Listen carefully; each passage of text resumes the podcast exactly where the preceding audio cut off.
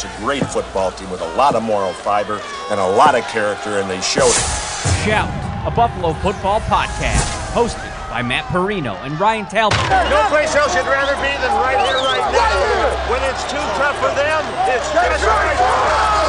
Presented by Syracuse.com and NYUp.com. The Bills make me wanna.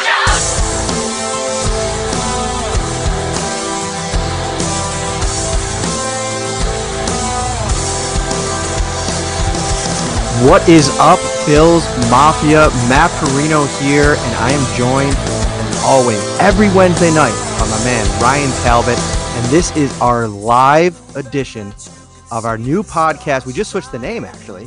It's now Shout, the Buffalo Bills football podcast. We are so excited about the name change. And tonight, is a super special show. Like this is one that you know uh, the idea for it kind of came to me over the weekend, and I texted Ryan, and he was like, "Let's do it! This is awesome!" And so basically, if you saw the uh, the standing image uh, at the at the start of this thing, it's a power pod. It's it's a collection of talent from around the Buffalo Bills podcast podcasting world, and you know we're going to be joined tonight by, I mean, the who's who of Bills podcasts. We have so many, not all, not all, but we have a lot of great guests tonight. We're going to start at 8.05 with the Nick and Nolan show from Buffalo Rumblings.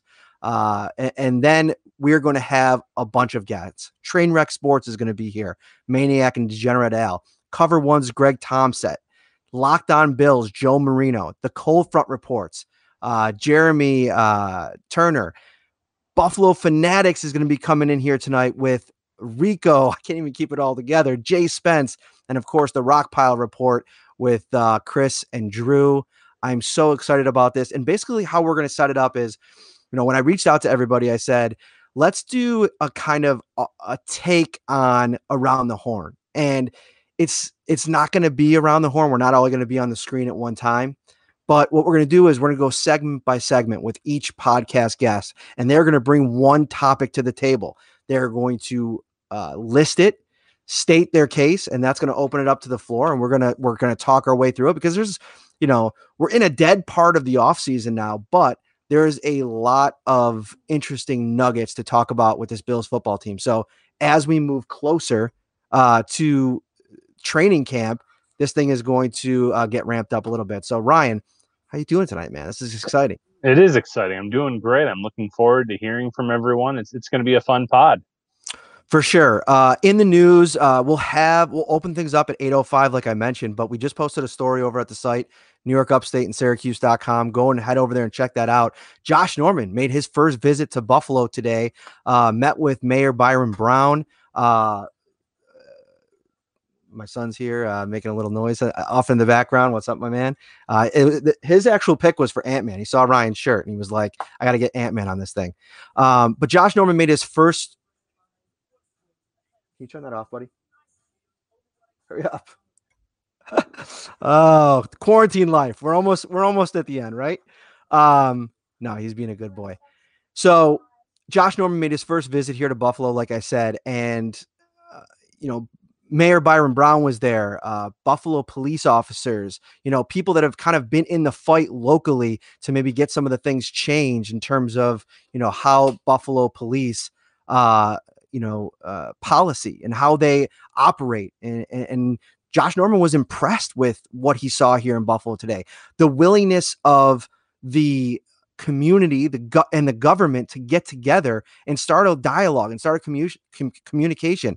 And you know byron brown he, he he enlisted it already or instituted already a bunch of new policies you know make trying to make it easier for body cam footage to be available to the public. Um you know changing the the, the rules so that you know lower tier offenses aren't the immediate uh, arrests or those ki- that kind of like you know those escalating situations in terms of stopping uh, you know potential criminals when you know like we've seen over and over again some bad apples you know have a tendency to you know create a very bad situation for a lot of people and we don't want that. Nobody wants that. And what i thought today well i shouldn't say nobody wants that but most you know, people don't want that. And, and we need to hear from those people. And I thought Josh Norman was absolutely outstanding today. And uh, I don't know if you were able to watch any of the videos, Ryan, or check out the story, but um, it, it's it's he made an unbelievable first impression. Yeah, I, I agree with that. And someone else said that too. Uh, that works for the Bills. Had 13 years they've been covering this, thousands of athletes, and it's the best first impression they've seen. And I, you know, I agree with that. What comes in, uh, he was so you know so well spoken. Same with Demario Davis of the Saints. I, you know, they came in, they they presented their message extremely well. I'm and you know I'm looking forward to getting to know Josh a lot more this year as well, and hopefully he he kind of turns things around here in Buffalo on the field because I, I'd like to get him to know him a lot more off the field. All right, what is up, everybody that is just getting into the chat? We are so excited to have you here tonight. Uh, this is going to be a bang bang type of show. We are in about a minute here. We're gonna get Nick, Nick Bat, and Bruce exclusive from the Nick Nick and Nolan show. Uh, they are going to uh, come in here, present their uh, debate topic, and then we're to be off to the races. Um, what, what's what stood out to you most, Ryan, about what we've seen? Uh, from the other podcasters uh, ahead of this episode? Oh, just that they obviously do their homework every episode too. Just the way they came in. You said you were sent a spreadsheet with information. Um, they had their topics ready to go very quickly, so we had time to look over what they wanted to talk about. So, you know, if you're doing a podcast, if you're writing, if you're covering this team in any capacity, you have to do your due diligence. And everyone here obviously does their homework on a daily basis because these are great topics that we're going to be discussing tonight.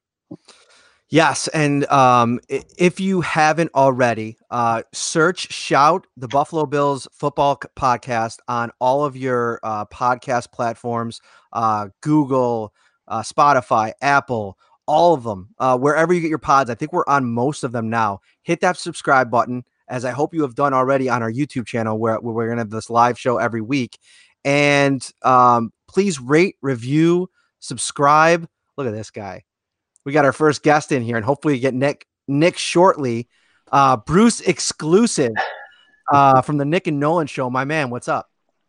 I'm rocking and rolling, man. How about yourself? Uh, it's great, man. But we we're on a tight schedule here tonight, and so we can't even wait around for Nick. We got 15 minutes on the clock, and I'm starting the timer as we speak. So present your topic, my friend, so we can get into this thing. Okay, so if the Bills were to have a similar season in 2020 to the way that they had it in 2019, but with improvement from Josh Allen and the offense, which one of the Bills' current coordinators would be more likely to get a head coaching job in 2021? Brian Daboll or Leslie Frazier? Hmm. All right. Kick it off, my friend. Uh, uh, you presented it well, and now I want you to, and that's going to be the format as well. You, I want you to state it and then make your case because okay. we got a, a, gentleman, couple more uh, coming down in the pipeline uh, that has a full seven minute rant ready for us, and you'll know who he is when he gets here. Oh, goodness gracious. Well, okay. So I think a couple weeks ago, I probably would have said Brian Daboll, mostly due to the fact that, welcome, Nick, that we had, you know, this kind of trend in the NFL toward quarterback gurus and making sure that we had offensive X's and O's guys set up for things like that.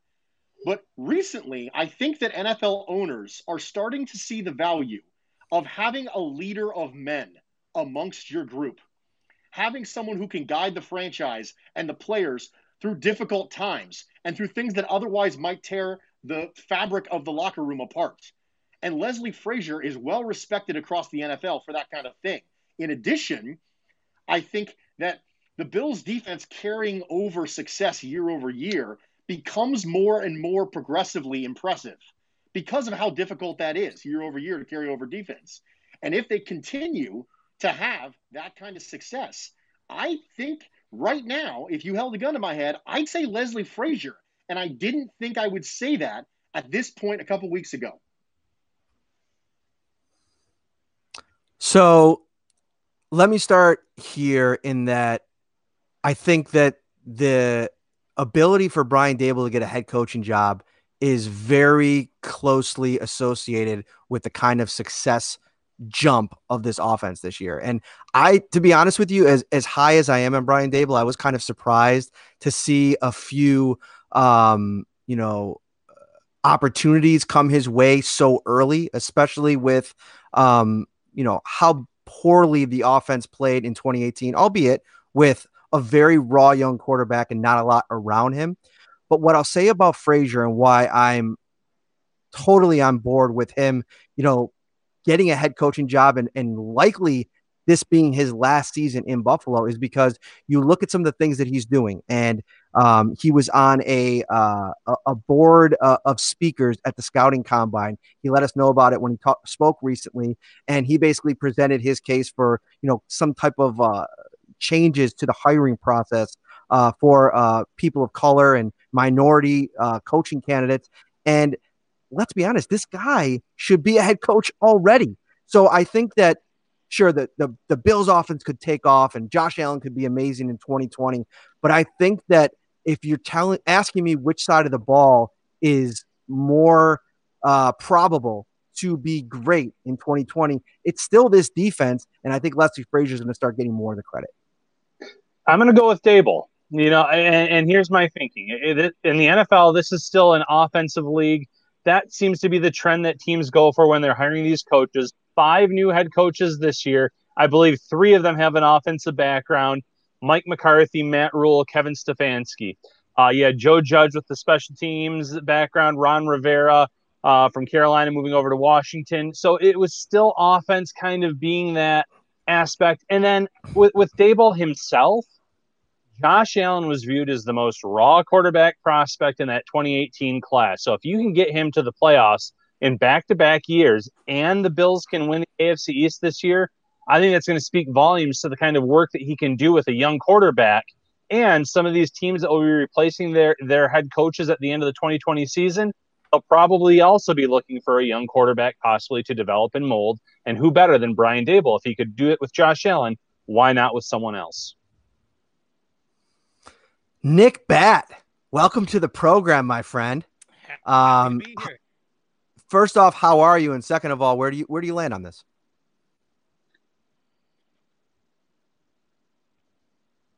Am well. Thank you much for asking. And I also say Brian Daboll. I think that Leslie Frazier is insanely qualified. Leslie Frazier is a person who, who strikes me as um, ticking the box of a, as a leader of men, right? That's something that, that people talk about all the time.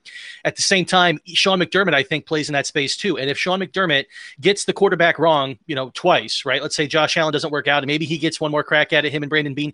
If he gets it wrong again, then he will be out, no matter how good of a leader of he is, because of how important offensive production and the quarterback play is.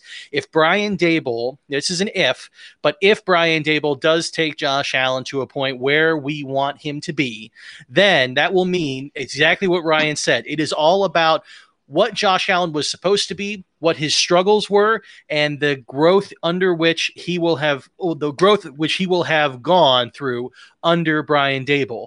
And that amount of credit and that kind of uh, resume will be without a doubt a stronger case than anything that Leslie Frazier can do because as much as Leslie Frazier should be getting credit for this defense, people still talk about it and give equal credit or more to Sean McDermott. I think that that's starting to change just a little bit. And again, we'll see how much as we move through this season. Uh, you know, th- there's guys that are coming out of this defense that rave about the impact that Leslie Frazier has. Now, one of the things that we you know we had Lorenzo Alexander on the show a few weeks ago, and one of the things that he mentioned about why Leslie Frazier might not have a job is this perception of you know his quiet nature. I mean, everybody talks about how calm and even keeled he is. You know, sometimes I think people might see that and question his ability to run an entire program and hold people accountable. So, Bruce, do you think that that's something that um, could be a potential problem for him landing another job, or do you think that if this is another top one, two, three defense, it's not going to matter because somebody's going to give him a shot? I think that the notion that you have to be tall and or have a, a, loud voice in order to be a leader is ridiculous. And it permeates our executive culture in this country. And now it permeates our football culture as well. There's lots of different ways to lead. I mean, look no further than the first duo minority coaching group to coach against each other in the Super Bowl, Tony Dungy and Lovie Smith. Neither one of them were viewed as being overly outspoken or brash. This idea that you have to be loud and charismatic and animated in order to lead is just absurd. If you ask people the types of qualities they value in a leader for themselves personally, they never mention that. But yet somehow when people are hiring a leader, then they say they want those things. But it's just not it's just not the way the reality is. People don't need that to be led, but for some reason NFL ownership and executives across this country think that that's a qualification for the job and it's just not. Who let me change it let me change this up on the fly here. Who do you guys think and I'll open it up to the, all three of you is the most important assistant coach on the roster underneath the top, th- the three at the top? Hmm.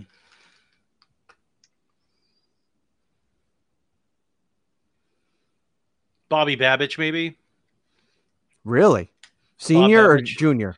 Uh, linebackers coach Bob okay. Babich, right? Uh huh. Yeah, I, I would probably guess him just because I think that he has done um, he's had a lot of responsibility to bring guys two young guys along in matt milano and trey edmunds and where edmunds is in his development right now um, i think that would be there bobby johnson's a really good one though too um, yeah maybe i don't know. Between those two for me. See and i had it between bobby johnson and eric washington. I'm going to go with washington because you have some young pieces on that defensive line and ed oliver and aj Epenesa uh, who are going to have to be that that wave of the future, so to speak, on that defensive line because they they have some older pieces or some pieces that will be coming off the book sooner rather than later. So I, I think getting those younger players that are supposed to be cornerstone players on this defense in the near future up to speed is, is going to be a major responsibility for Eric Washington.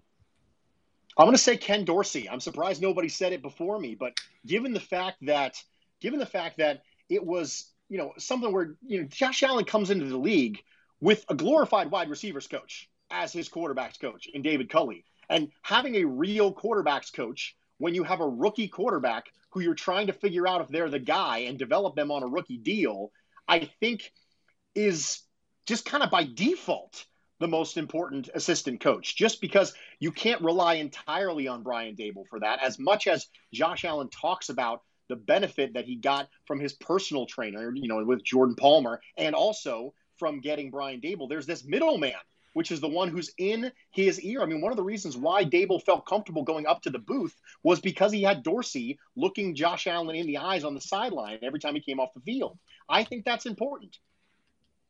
I my first inclination was to go to Bobby Johnson, and when Ryan mentioned him, um, or maybe it was Nick, um, you know, my eyes went up a little bit because I think that this offensive line has to be better this year. And I think that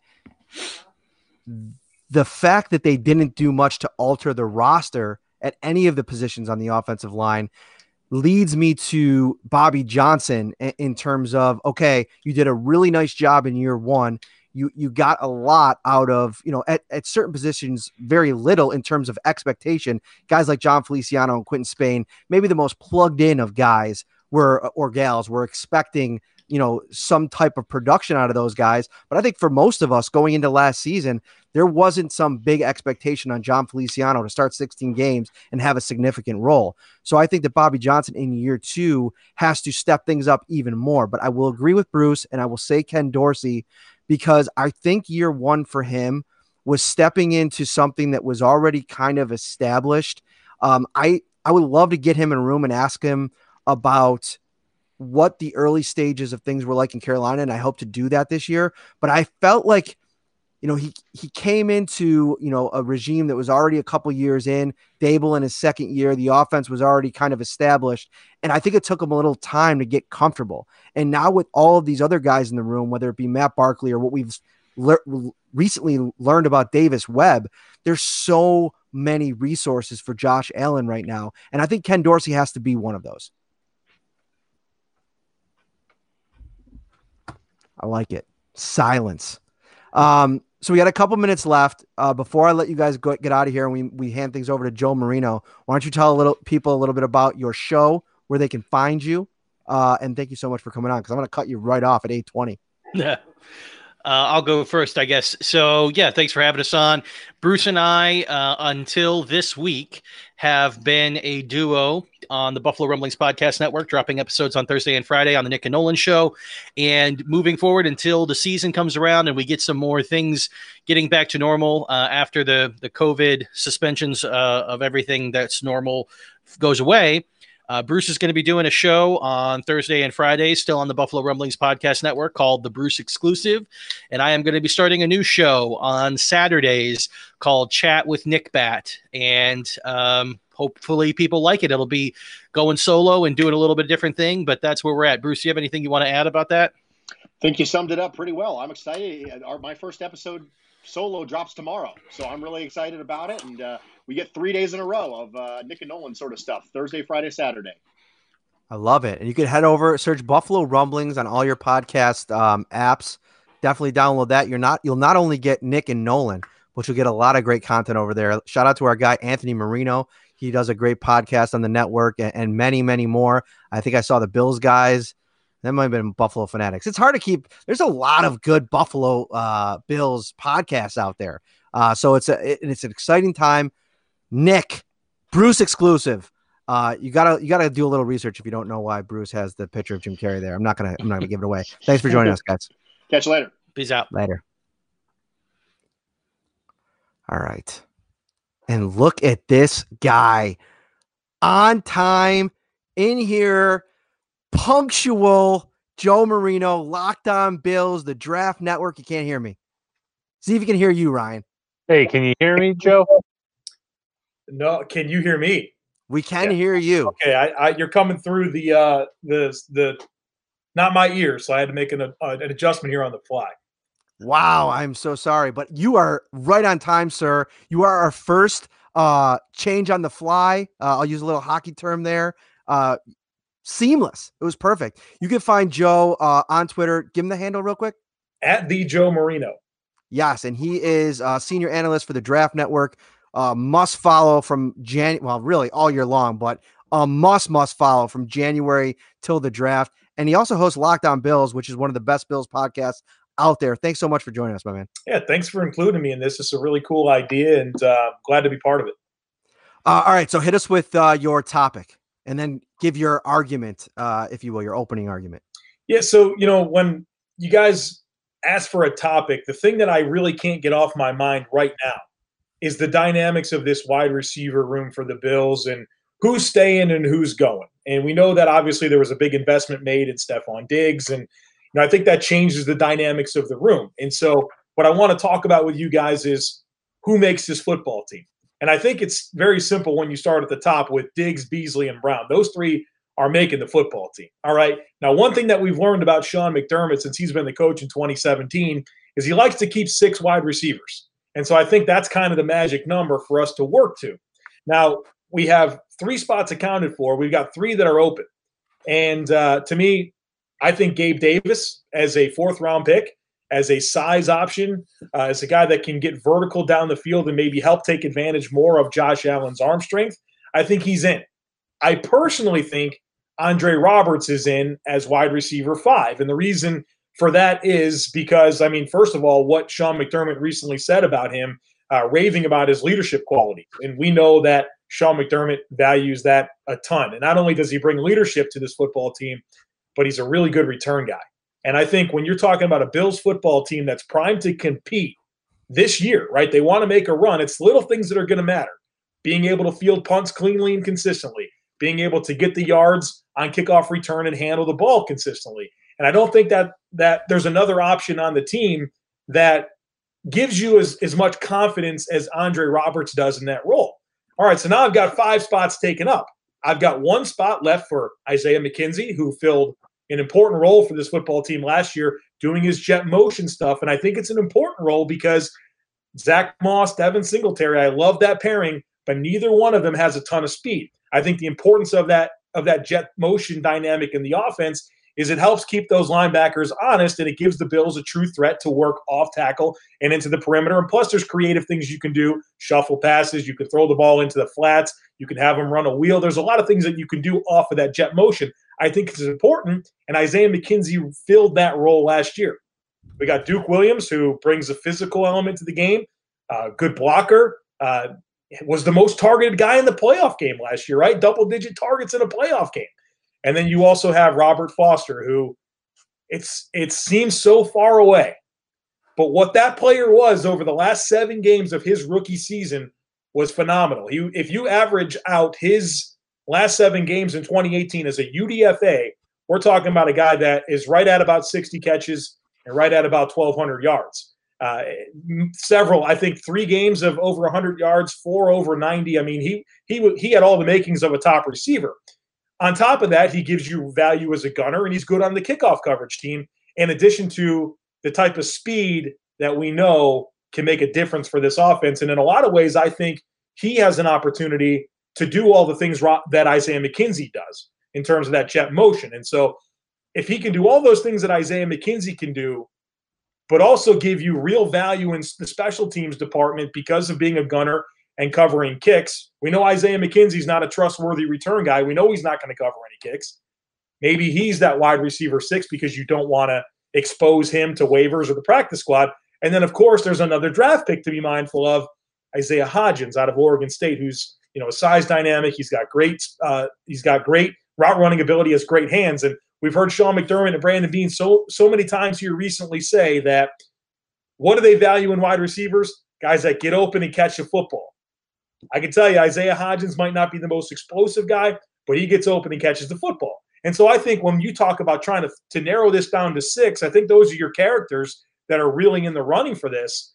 And um, for me, I have I've been convinced recently that Robert Foster, because of the reasons I said over Isaiah McKenzie, is that sixth guy. So I have it Diggs, Brown, Beasley, Roberts, Davis, and Foster. And I'd like to hear your thoughts. You know, maybe it's like the bald head energy, but you said a lot of the things that I was going to bring up. So we must be like on the same wavelength here. It, I'm almost thinking though that for once McDermott might have to bend his, his strategy a little bit and carry seven. So let's just say that let's go with six first. I agree. The top three locked in. Uh, I agree with Andre Roberts about everything that you said. We've seen some kick returns, and what, well before Sean McDermott days, we've seen guys like Leodis McKelvin, who was explosive but had that issue fumbling. We saw Isaiah McKenzie have some issues with, with the fumbling. There's no one else here that can handle those kickoffs and, and the punt returns. Uh, and, and let, let, me just say right now, Andre Roberts was not necessarily explosive last year, but he was solid. He was reliable. He had some decent returns. But the, the one thing he didn't really do is cough the ball up. And, and it, with the Bills, especially last year in those close games, you couldn't, if he would have fumbled one of those, muffed one of those uh, kicks or punts, and turn the ball over deep in that territory, the Bills really easily could have lost a few of those nail biters at the end of the year. So I think he's safe. I agree that that Gabe Davis is safe as a fourth round pick. So you're already up to five there.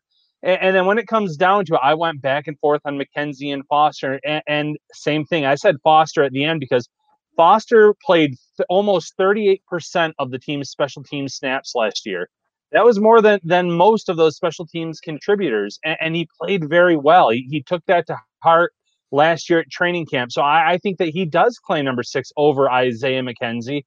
Uh, and then I still though have to find a spot for Isaiah Hodgins. That's the problem. So if you're going to keep both rookies, I think you almost have to have that seventh spot. But I'm with you on Foster over Isaiah McKenzie if I can chime in before we hear from Matt, here's the challenge with the idea of keeping seven wide receivers is you can't also keep three quarterbacks. You can't also keep all these defensive linemen that they have. You're going to have to have you're going to have to make concessions in the defensive backfield, which we don't think Sean McDermott's going to want to do. I think when you start to to think, well, this is they could keep seven of these. They're going to keep ten offensive linemen, four tight ends. If, there's going to have to be some give and take with that, especially if we're talking about keeping Jake Fromm around as QB three. Eh.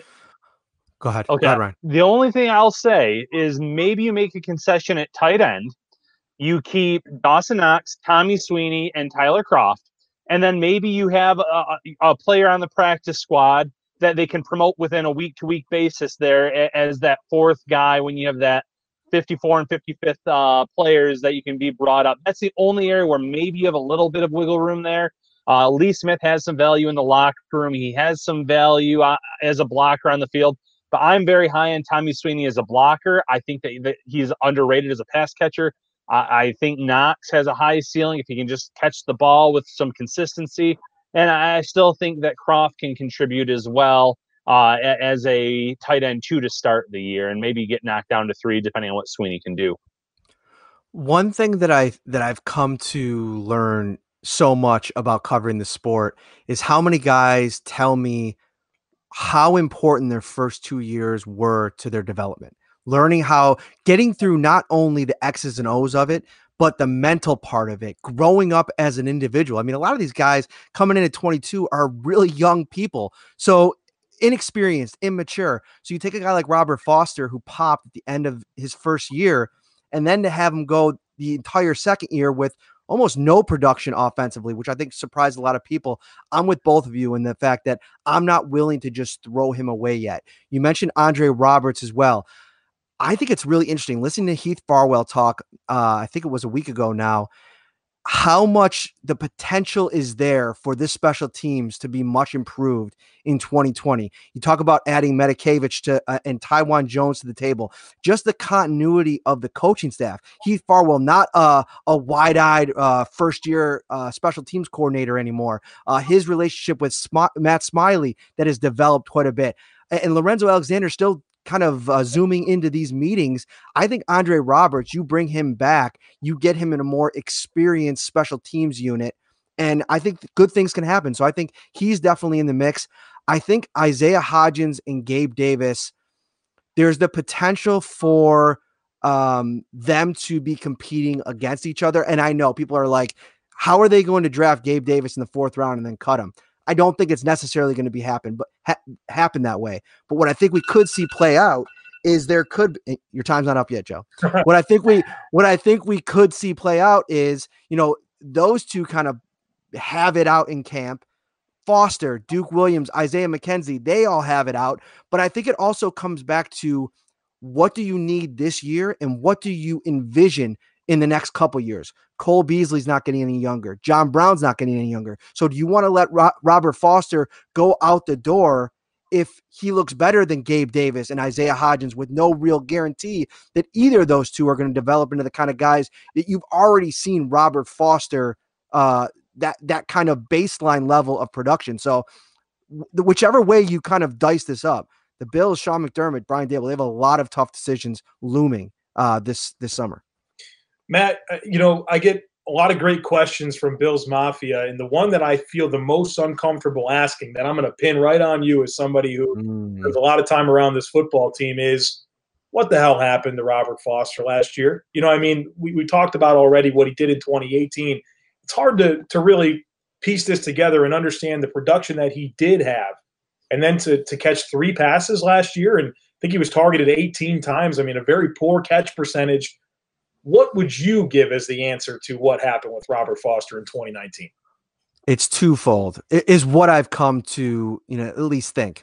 First of all, if you go back to his rookie season and kind of the mental um, hoops he had to jump through with him within himself. I mean, he was cut, if you remember, before he went on that really nice run.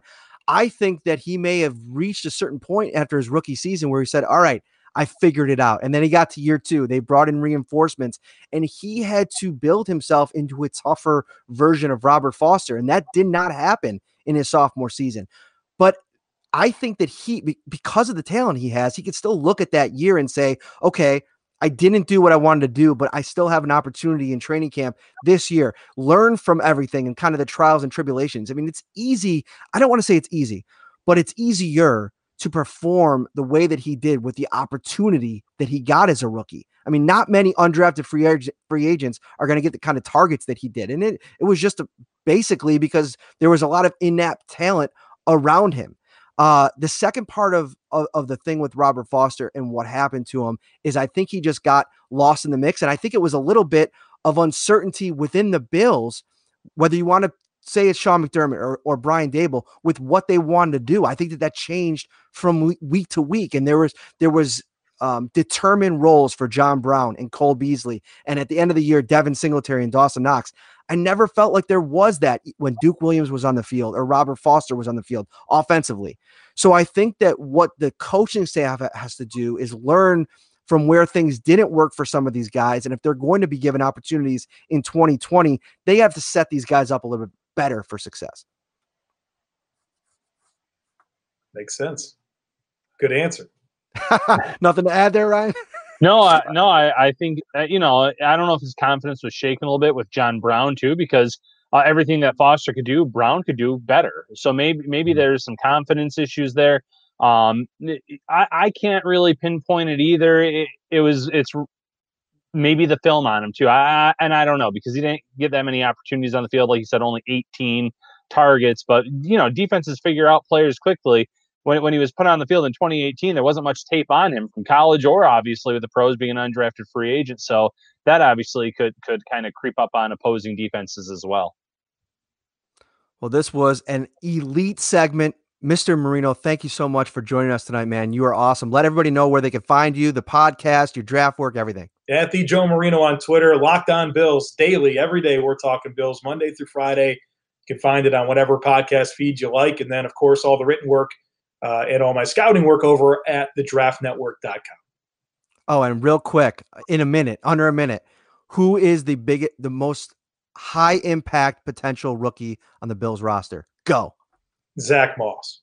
It's, it's, it's, Zack, Zack Moss. He's going to, I think he's going to touch the ball 150 times. He's going to be a meaningful downhill back to complement Devin Singletary. I think Epenesa is going to play but you know he's going to be a, a, rotational player that I think will flash. But I think when we look back on the season, we'll say Zack Moss was the Bills' rookie that uh, made the most important impact. And um, I really like the dynamics of that backfield, not only from a skill set perspective, but because you have two backs on rookie deals that were picked in the third round for the next three seasons together. I think that's smart roster construction. I think that's a smart answer. Joe Marino, thank you so much, my friend. Have a great week, weekend. We'll talk to you soon. Thanks, guys. All right, we are chugging along here. Two segments in. This has been great. What what what are your what have you thought so far? This has been fun. Yeah, I, I, really like that wide receiver discussion there in this last segment, and, and I kept blanking on the name for the practice squad. I think you'd have like a guy like Nate Becker on the practice squad at tight end that you could promote on a week to week basis, so that we only have to carry three tight ends rather than having four there. Uh, and it allows you to keep that seventh wide receiver. It's going to be interesting because, like he said, you might have to keep three quarterbacks this year after drafting Fromm. He's not going to be ready to take over uh, the, the the clipboard, so to speak, as quarterback two. Uh, it's just going to be really interesting with the dynamics of this team in 2020. Uh, quick, quick question for all you guys that are watching. Let me know if you're watching this on your TV. I don't know if you'd be able to comment in the comment section, but DM me on Twitter or post on the comment uh, on the comment uh, once this goes live uh, I, would be interested to know what that experience is like um, because we're trying to make this into more of you know a sit down in the living room and and, and watch some Bills talk, and I, would like to hear if that um, experience is cool. Next up is going to be Greg Tompsett from Cover One. Everybody, buckle in, get your seatbelt on because I, I, hear he's coming in with a uh, with a nice little rant ready and raring to go with his topic. Um, he's losing time here though. He said he's coming in right at eight thirty five we're all, we're already at 836. Oh. Um, but he does a great job. Eric Turner over at Cover One. Um, Aaron Quinn used to be on the show as well. Fernando writes for them. Cover One, man, they, they do some great stuff, and um, therefore, you know, a lot of the people uh, that are on this chat right now, they want that you know more in depth coverage. You know what I mean? The the guys that know something about um, you know the tape and, and grinding it and and the X's and O's of the game. And I think that um, Cover One does a really nice job with that, and and Greg does a nice job on his podcast, and he'll he'll chat with us when he gets here. Yeah, I think breaking down film is something that is not easy for everyone to understand, but they make it very digestible, so to speak, in terms of understanding what players are doing, what their responsibilities are. And I see Greg now. Look at that smile. you have no idea how stressful this was to try to figure this out. Power went out in, in, in, Ohio tonight. Greg's making it work. Let's let's go, man. Timer's on. Go. All right, beautiful. Yeah, I, I'm risking divorce by jumping on here. Um, we, we uh, I thought I'd throw something at you that I think has been pretty readily accepted by all all Bills Mafia that it's an inevitability that Trent Murphy gets released and that we're, we're going to save that money. We're going to move forward. We've got all kinds of depth there and we're ready to go. And I, I don't want to dismiss the fact that that is a strong possibility, but I want to go through that. I, I don't think it's quite as certain, and I think it's actually much closer to 50 50, if not in Murphy's favor, that we need it. And I think some things that add up to that are one, the assumption of development from Darryl Johnson is by no means a guarantee. Um, I saw the flashes everybody else did last preseason, and I get the excitement. He wasn't good in the regular season. He ended up becoming um, a four, you know, area special teams contributor, but by the second half of the season, he wasn't even getting snaps. He wasn't even playing. So I, I, I hope you know the kind of guy that does develop there is with all the physical tools from a lower level college play that can step forward. Um, I also see the financial end of things, but Trent Murphy's a rotational defensive lineman. He's a guy that's going to be unemployed for a day. He'll have multiple contract offers. Yeah, would I feel better if we were paying him four or five million instead of eight to ten million?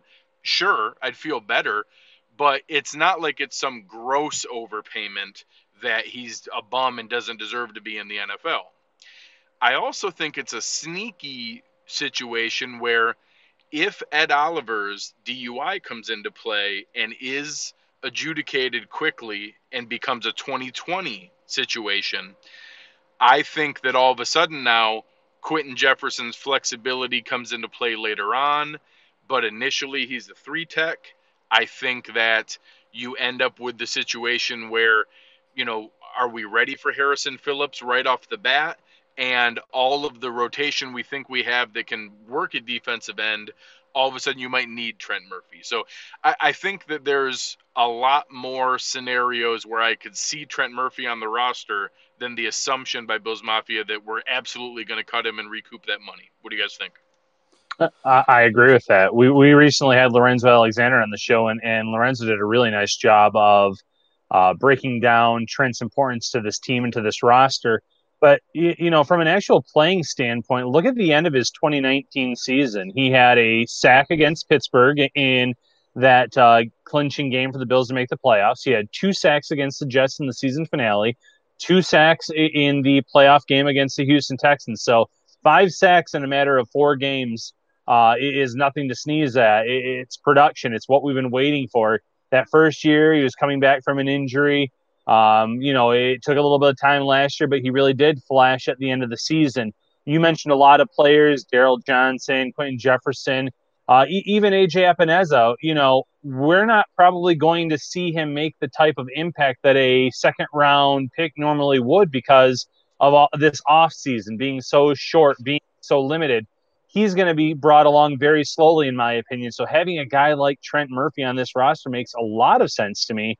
Uh, not even just factoring in injuries as well that could happen between now and the preseason, the regular season, but uh, I think the Bills would like to have as much talent as possible on that defensive line, especially in Eric Washington's first year because of the uh, success that he's had. Have as much talent as possible because we know that guy can coach. We know that he he gets those sacks in the production. So if you can have Mario Addison, Jerry Hughes, Trent Murphy, it, it, as your top three man rotation at DN while you're bringing in Quinton Jefferson, uh, while you're using AJ Epenesa here and there. I, I'm all for that. And like you said, if Ed Oliver's suspension uh, is a 2020, yeah, then you can have Jefferson on the inside starting out, and then you have that extra roster spot for Murphy or whoever that last defensive end would be. I think Sean McDermott sits in his film room and watches tape of Darryl Johnson from 2019 and is just like, oh, thank God. Because I think that we can get to the end of training camp, cut this guy and bring him back on the practice squad, and nobody's going to nab him. And I think that right now, how I'm approaching this is I don't really even consider Darryl Johnson to be in the competition because of all the talent that's in play here. Listen, I think that, you know, Vernon Butler is probably going to be some kind of mixture of three and five tech. He's probably going to back up star to start. This dude rushes with power and quickness that not a lot of interior guys have. They have so much ability flexibility, if you will. Yep. Quinton Jefferson, he can play the run. He can he can rush the passer. I think on the outside, Trent Murphy's proven to be able to do that. Jerry Hughes healthy in 2020. I mean, this is a year they got to really go for it. And I think to your point, they need guys that have been here and have done it. I think to Lorenzo's point, to see what a healthy Trent Murphy looks like for 16 games, finally, after he had a full offseason now, a second full offseason to really get his body right. I mean, you watch some of these guys, and I was, we talked about this in a couple podcasts, like with Ty Nsekhe, watching how, you know, he's a little bit older. I mean, he's going to be 35 or he just turned 35 you watch him labor around the room. And at times, the last two years, Trent Murphy has labored around the room to rehab, uh, to, you know, just working on his body, getting things right.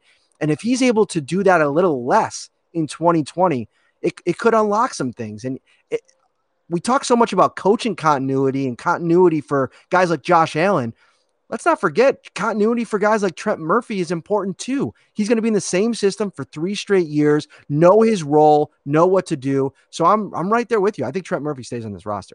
I, I think there's a possibility also that the original clock wasn't as traditional as what we would normally see because of him overdoing it. He admitted that after the fact that he convinced himself if I work twice as hard, I'll come back half the time. And he overdid it and he didn't give himself the normal rehab cycle and actually hurt himself where he was almost recovering again. So some of the timelines where we're thinking, oh, he's this far out of surgery, he kind of reset that clock and that maybe what we were seeing in the second half of last year is what his actual recovery time was once he finally listened and paid attention and did it appropriately is that maybe that's when we were seeing the full speed. And i, I don't want to paint a only rose colored glasses view you know we still need to see continued development there but I, I do think that it happens the same way that the dollar expectation versus the performance taints people and the a different level, but in the same way as Mario Williams. He played really well. It was just never up to the dollar figure. Trent Murphy is a good NFL caliber lineman, maybe not a $10 million player from what you think of for that, but that doesn't mean that he's not there. So I think there's a lot of factors like that that could really come into play. And, you know, I know a lot of people have hinted that when Sean McDermott was talking about, we think there's some certain players who are built to, you know, rebuild themselves and to be in this quarantine that many people thought he was talking about Trent Murphy in the crazy workout room that he's built in his house. I, I, just think there's a lot of potential there that he could be a leader and that we could see a good positive season from him.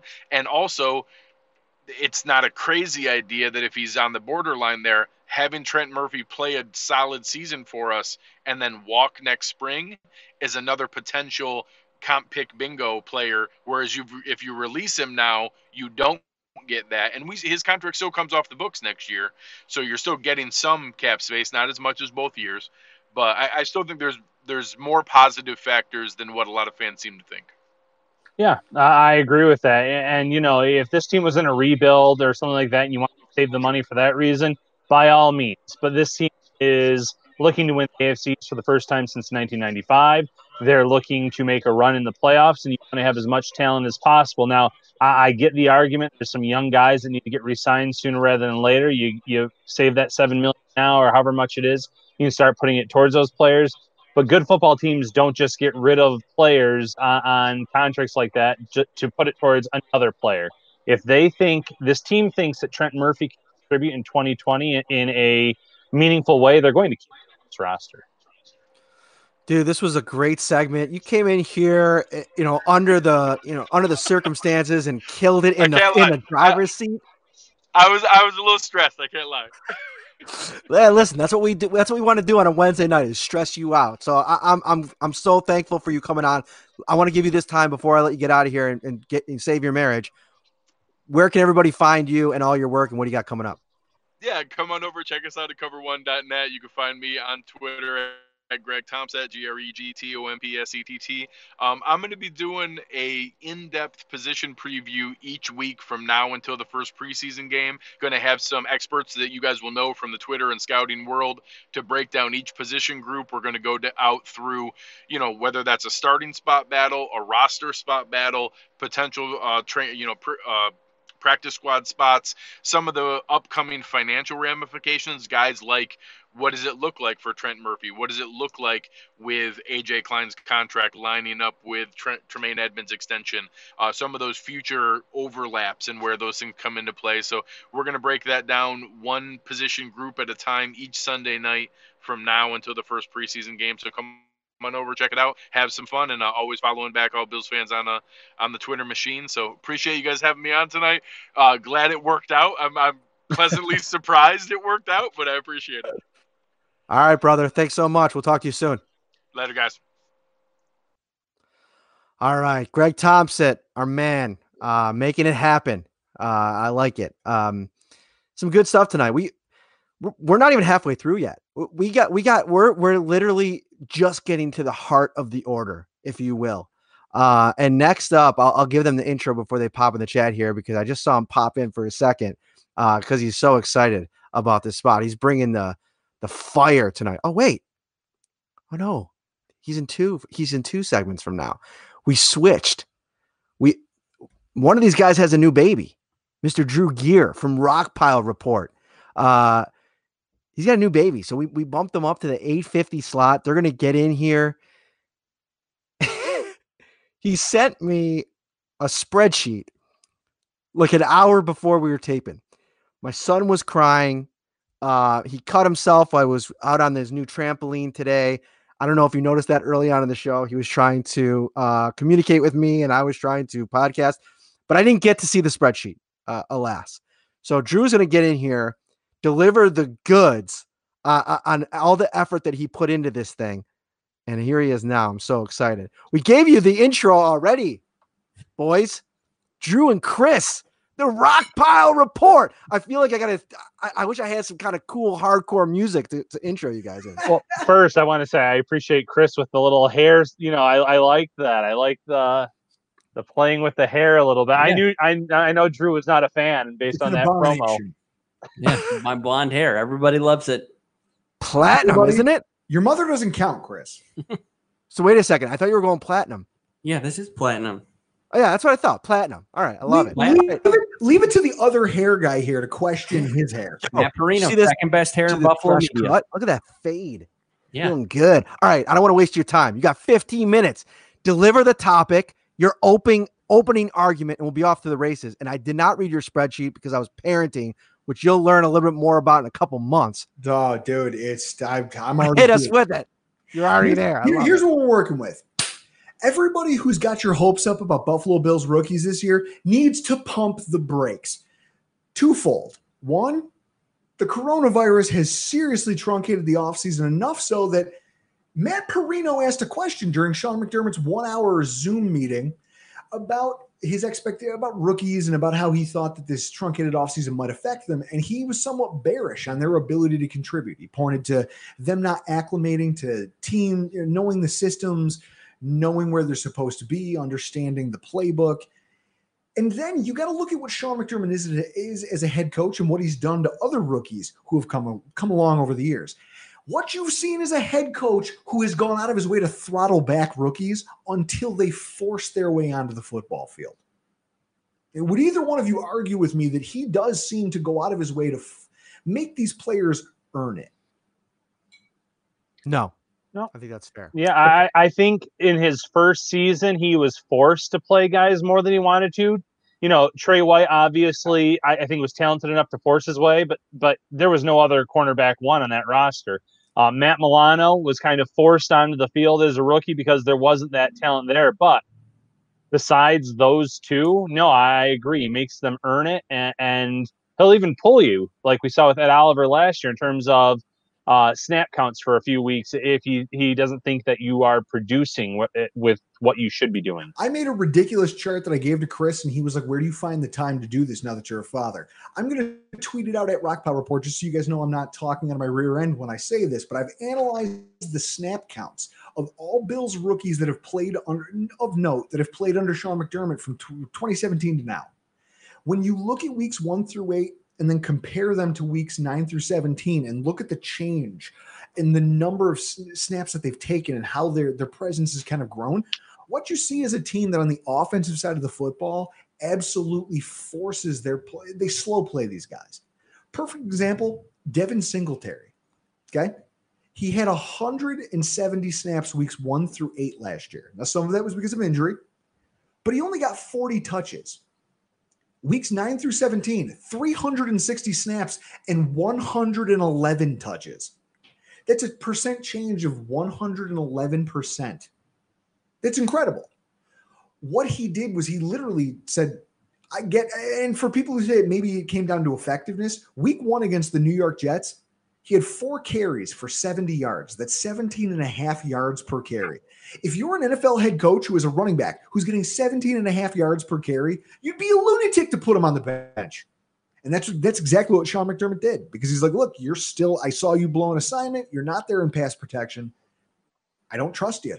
You're to make me believe in you as a three down back before I'm willing to give you 20 carries, you know, 17, 18, 19, as most of the starting NFL running backs do.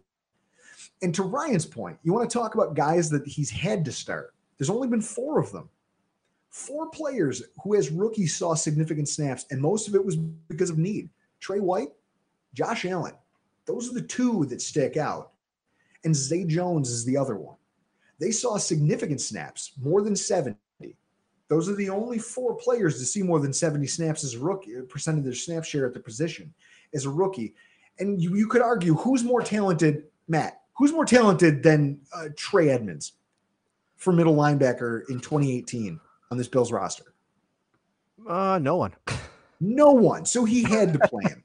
to your point, Ryan, Tre White, there was no CB1 on this roster. So, of course, Zay Jones, uh, Zay Jones, Tre White would go out there and play 98.7% of the snaps at cornerback. But then you look at Matt Milano. I will never get over the fact that Ramon Humber, Ramon Humber, 40 year old Ramon Humber, stole snaps all the first like half of the year until the Raiders game when Matt Milano, what is it, like week seven? Yeah. Finally got the starting job. He only played, uh, what I think in that first half, he only played 180 snaps, and he almost doubled that in that second half of the season. But when you look at the trajectory of Milano from rookie to where he is now, now there's concern amongst Bills fans that he might not, we can't, we might not be able to retain him because he's so good that on the free agent market, he might drive a high dollar. Some of that goes to McDermott's approach. Some of his development as a player, some of the credit goes to Sean McDermott because he's allowed, he kind of allowed these guys to grow within the system. None of them are relied on unless they have to be. I mean, does that seem to make sense from guys who watch it from your perspective rather than from ours?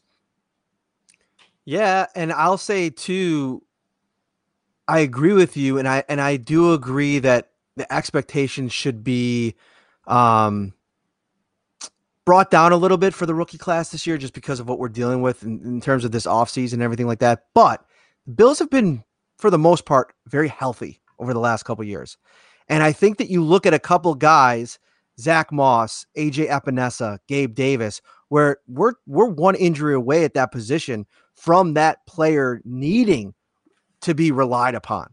And I think that what's cool is, at least what we've heard so far, is that all of these guys, I think they brought in players, maybe this year more than ever, that are quick studies. They're smart in turn, their, their football IQ is high.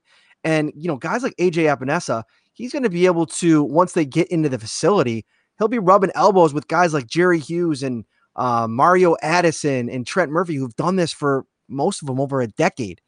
So I think just from that perspective, I think you could see uh, some of these rookies' production maybe surpass your expectations just because of the circumstances of the team and what they'll be asked to do. Well, and that's true. There is room for that. But one thing that I see when I break down this chart and all the data that I've aggregated, no player in 2019 as a rookie is a quote unquote must start. Think about that for a second. Josh Allen was drafted, and I think the plan was to have him ride Pine in 2018 until absolutely necessary. Absolutely necessary came halfway through the first quarter of the first game.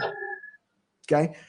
When you look at guys like Zay Jones, they desperately needed a wide receiver because Robert Foster left in free agency.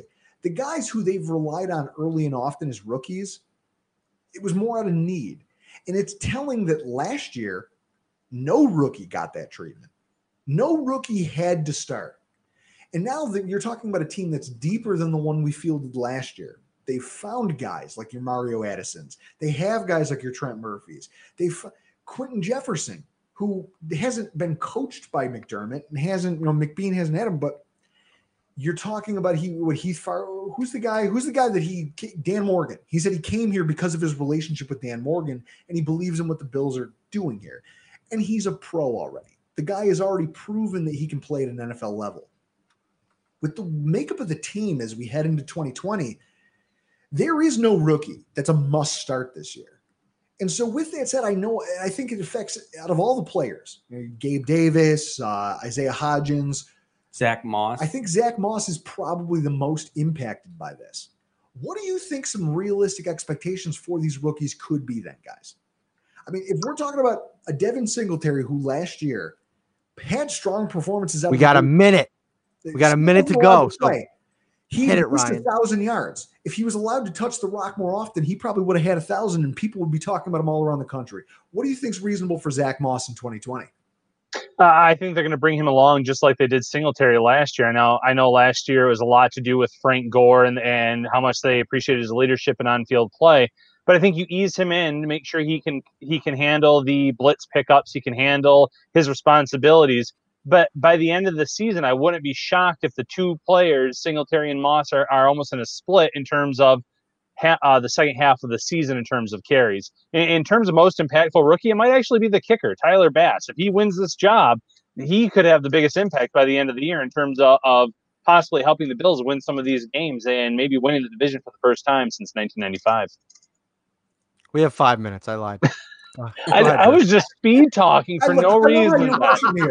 well, can I then just give a quick shout out to Ramon Humber because I feel a little bit bad after all that slander. Hopefully, listen, listen to the pod. Ramon Humber is old. He's old. He needed to get out of here before he was even signed. You, oh, it, it's infuriating me. But so when you look at that, and then you look at the work that the Bills did on the wide receiver front, I mean, these rookies are going to really have to scrap to even see the field. Right now, we're fielding a trio of wide receivers that any team would kill to have. I mean, there's few teams in the NFL that wouldn't want what we're going to be fielding from a one through three on our depth chart. And I think at four or five, you're going to keep Robert Foster for his ability on special teams. And that's it. So you, there's four gonna, receivers, and are you going to carry? Are you going to carry six receivers? And and that's the funny thing is when you look at guys like Robert Foster. Robert Foster over the course of he played a lot of 2018. He just didn't get any snaps. I mean, he only had hundred through the first eight weeks. Most of them were just as decoy routes. He never even got thrown the ball. He didn't have his coming out party until the week that he was until the week that he was playing the Jets and they were like, "Hey, we have this wide receiver, Robert Foster. He's going to go out there. He's going to, he's going to be our number one." And all of a sudden, Matt, Bar- him and Matt Barkley set the world on fire. Chris had to drink the fastest Seagrams. See, he lost the fastest Seagrams bet yeah. we've had in Rockpile Report history. The Bills scored a touchdown on their first drive, and it just put him right out. I'm actually surprised that you haven't Donna Seagrams yet on this special occasion. Right? well, we do have Seagram's bet uh, that you can hear on our podcast, the Rockpile Report, uh, on my hair. Oh, on hair and how it attracts women and how it attracts women. But the effect of the way that they slow played Foster's development was that he only finished the year with 541 yards and three touchdowns. You could argue if he was given a bigger market share, he might have had more stats. So then when you look at this crop of rookies, who's going to have to scrap even to see the field, it's worth questioning what the contributions are going to be. I know everyone's excited about this draft class. You're AJ Epenesa when you look at who he's buried behind in the depth chart and the way McDermott likes to cater towards more tenured players, it's he's not going to be in on third downs. He's not going to be your third down edge rusher. Unless, to your point, there's an injury, I do not see it. Well, plus the versatility that everybody has along that defensive line, too. Yep. Everybody's going to be able to move around. So I yep. think that people out there who are really excited about this draft class, you need to start tempering your expectations as far as what you can expect from them statistically. As far as depth, though, I think that they're invaluable. I mean, would you guys agree or disagree with anything I've said here tonight? No, I agree. The only the only thing I would say is on that third down plays, you could kick Epenesa in the inside to to really get that potential pass rush. Uh, if it's an obvious passing down, obviously. But you know, I agree. You're not going to have him in there on those third downs off the edge. You're going to have Addison, Hughes, Trent Murphy, guys like that. But kick him on the inside it, with, next to Ed Oliver, and all of a sudden you have a, a group of four that could really get after the quarterback. Now, it's going to be very interesting to see how this team handles this because I don't think we've ever seen a Buffalo Bills team this this deep or this talented. 2020's Buffalo Bills roster might be, Chris, across the board, the most consistently talented at every position that we've seen in decades. Yeah, we have we have depth at every position. There's so much that our GM is calling TJ Yeldon a three down back. John, I almost vomited. I almost threw up in my own mouth when he said it. And now I'm looking at it and I'm thinking to myself, here's McDermott saying these rookies are going to have a hard time. Don't be shocked, Bills Mafia, if you see a healthy dose out of the gate of TJ Yeldon weeks one through six and a little, little sprinkling of Zack Moss, kind of the same way they treated Devin Singletary.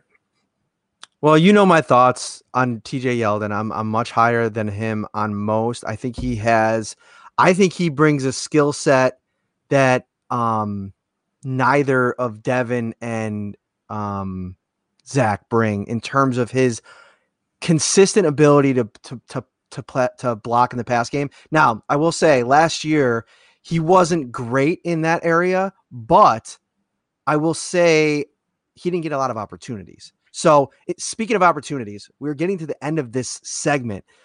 A Rockpile Report delivered. I want you. I want to give you guys uh, this last minute to kind of tell everybody what's coming up, where they can find you, and how they can listen to the show.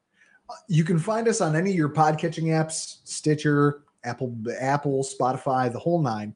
Um, we got a lot coming down the pipeline tonight. On tonight's show, we had Reed Ferguson, Bill's captain, on the show to talk about his offseason, the fact that the New York Times wrote an article about him, the fact that his brother was drafted to a division opponent. There's a great conversation to be had there. We also talked about this topic and the, the stats and the metrics regarding how McDermott, you know, we kind of took some time and expanded on it. We have a lot of stuff coming up in the wake of you know, with training camp upcoming now. Yep. There's a lot of stuff in the doc for the Rockpile Report. and then I made them an, uh, an intro for this show. So Chris is trying to make New York Upstate an intro because that's what he does. He's a dork. Hey, Matt, Matt and Ryan wanted one, so I, I kind of delivered. But you can. I'm gonna try to debut it on this episode when when I when I do the show later. I, I'm gonna have to figure that out technology wise. But guys, you can stay follow tuned us for that. on Twitter at Rockpile Report, and you can find our podcast rockpilereport.podbean.com. And there it is. The buzzer's hitting you. Thank Thanks, you. boys. I appreciate it. Have a great night. All right. We are. Moving right This is along. Working out nicely. And we're gonna get we're gonna get the man in here. What is up? Rico. what we haven't talked in do? a What's going while. on, fellas? How you doing? I, I hate to say it like this, but we're getting Batman and Robin back together. I don't like to take the Batman We title gotta, in we gotta that make it kind happen, of man. relationship. I, I, there's one person I don't really talk to as often as Ryan Talbot. Yo, ca- what's wrong? You quiet? You don't want to talk? Like, what's going on, man? I, I'm available. I'm available. All right. Oh, we- oh, I no, thought he don't, was don't mute him. But I, I we, thought we still was waiting for my man All uh. Jay Spence to come through. So we're waiting on uh, we're waiting on him. But I know time constraints are around. Uh, Okay, how are you? How you guys doing, man? We're good, man. We're good. If you are on here, I'm sure you already know who he is, but Rico from Buffalo Fanatics, one of the I will say I'll give you the, I'll give you the props. The elite YouTube live show and Instagram live show out there. My man, I'm always I'm always hyped. And I got to tell you something. What I really love about what Rico does is Yes, I'm a big fan of the Players Tribune. I thought since they lau- launched that, it was such a cool idea of like from the player to the fan. And I think the dynamic of you, a huge Bills fan, when you get a chance to interact with some of these Bills players, I think I just think it's like it's cool it content. is- it so is fun, man. you, man. get I to love get a it. chance to really get to know the player because we know the player through t- statistics, right? But you get to know the player and you you start to root for them, man. So I'm I'm actually excited about that. All right, before we're gonna try to get Jay Spence in here. He's on the come up. We're trying to uh, intro this dude, but but why don't you set up your topic? All right, 'Cause I don't do want to waste too much of this time. So we're- okay, we're so let's just put it this way. We're not on Thursday, so it's not throwback Thursday. We're gonna go way back Wednesday and hit you with Ralph Wilson. The question of the day, the, the, the debate question is: Did Ralph Wilson hold the Buffalo Bills back? Because a lot of people want to talk about how um, he kept us in Buffalo. And you listen, I, and this is not to talk ill of Ralph Wilson. We're talking football, so we know Mr. Wilson was a pillar, a pillar in the NFL. two AFL championships, 90 Super Bowl appearances. Uh, you you know the roster. You see who's on the team. You got the I mean the the Kellys, the Thurmans. I mean, you know the drill. It's fantastic. But the problem is, after that, there wasn't a whole bunch of things going on. So that intel, my friend, is that how I'm going to start it off. And I'm, I'm waiting for my guy Jay Spence to come through because we have something special for us. And I hope that's him on the sideline right now coming through because we need you, big fella. We there we you. go. Uh, we I think I hear him. I hear him. Turn your camera on, boss. My bad. It's not on.